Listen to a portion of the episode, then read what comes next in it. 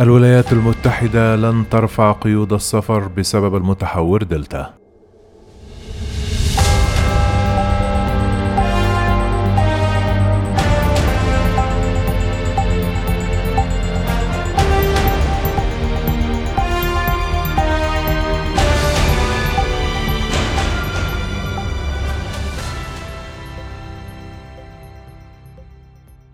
أكد البيت الأبيض يوم الاثنين أن الولايات المتحدة لن ترفع أي قيود سفر حالية في هذه المرحلة، وذلك بسبب مخاوف بشأن متغير دلتا شديد الانتقال والعدد المتزايد لحالات الإصابة بفيروس كورونا في الولايات المتحدة.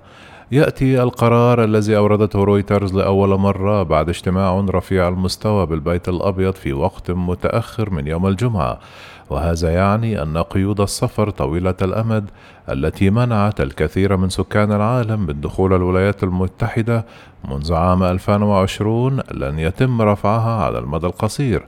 وقالت المتحدثة باسم البيت الأبيض جين باسكي يوم الاثنين: بالنظر إلى ما وصلنا إليه مع نسخة دلتا، سنحافظ على قيود السفر الحالية في هذه المرحلة، مستشهدة بانتشار نسخة دلتا في الولايات المتحدة وخارجها. بدافع من متغير دلتا ترتفع الحالات هنا، خاصة بين أولئك الذين لم يتم تلقيحهم، ويبدو أنهم من المحتمل أن يستمروا في الزيادة في الأسابيع المقبلة. يكاد يكون من المؤكد أن هذا الإعلان يحكم على أي محاولة من قبل شركات الطيران الأمريكية وصناعة السياحة الأمريكية لإنقاذ السفر الصيفي للأوروبيين وغيرهم ممن تغطيهم القيود. مارست شركات الطيران ضغوطا شديدة على البيت الأبيض لأشهر لرفع القيود، ويقول البعض أن الصناعة قد تضطر الآن إلى الانتظار حتى سبتمبر أو ما بعده لمراجعة محتملة. وتحظر الولايات المتحدة حاليا معظم المواطنين غير الأمريكيين الذين كانوا في المملكة المتحدة خلال الأربعة عشر يوما الماضية أو دول شنغن الستة وعشرون في أوروبا بدون ضوابط حدودية داخلية، أو في أيرلندا والصين والهند وجنوب أفريقيا وإيران والبرازيل. تم فرض قيود السفر غير العادية الأمريكية لأول مرة على الصين في يناير من عام ألفين وعشرين لمعالجة انتشار كوفيد تسعة عشر. تمت إضافة دول أخرى منذ ذلك الحين، وآخرها الهند في أوائل مايو.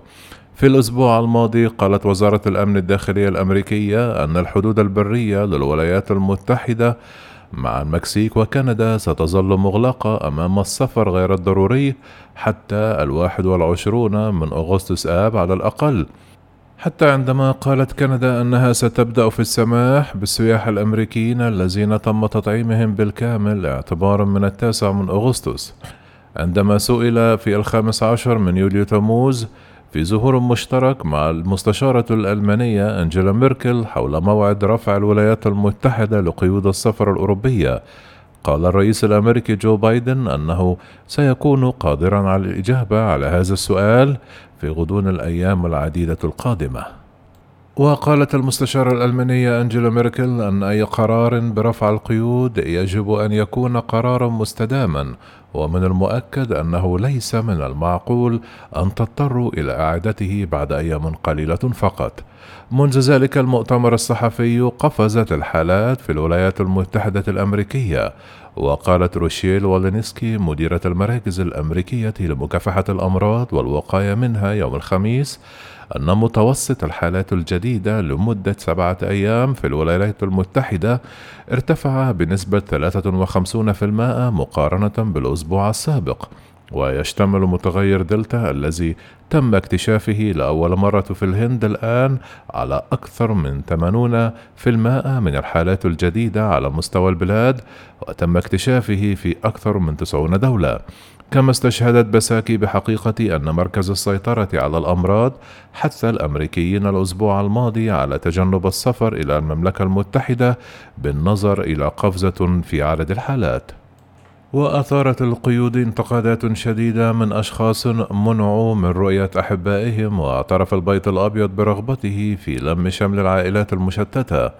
كما رفضت إدارة بايدن تقديم أي مقاييس من شأنها أن تنطلق عندما تقوم بإزالة القيود، ولم تكشف عما إذا كانت ستزيل القيود المفروضة على البلدان الفردية أو تركز على تعزيز تدقيق المسافرين الفرديين.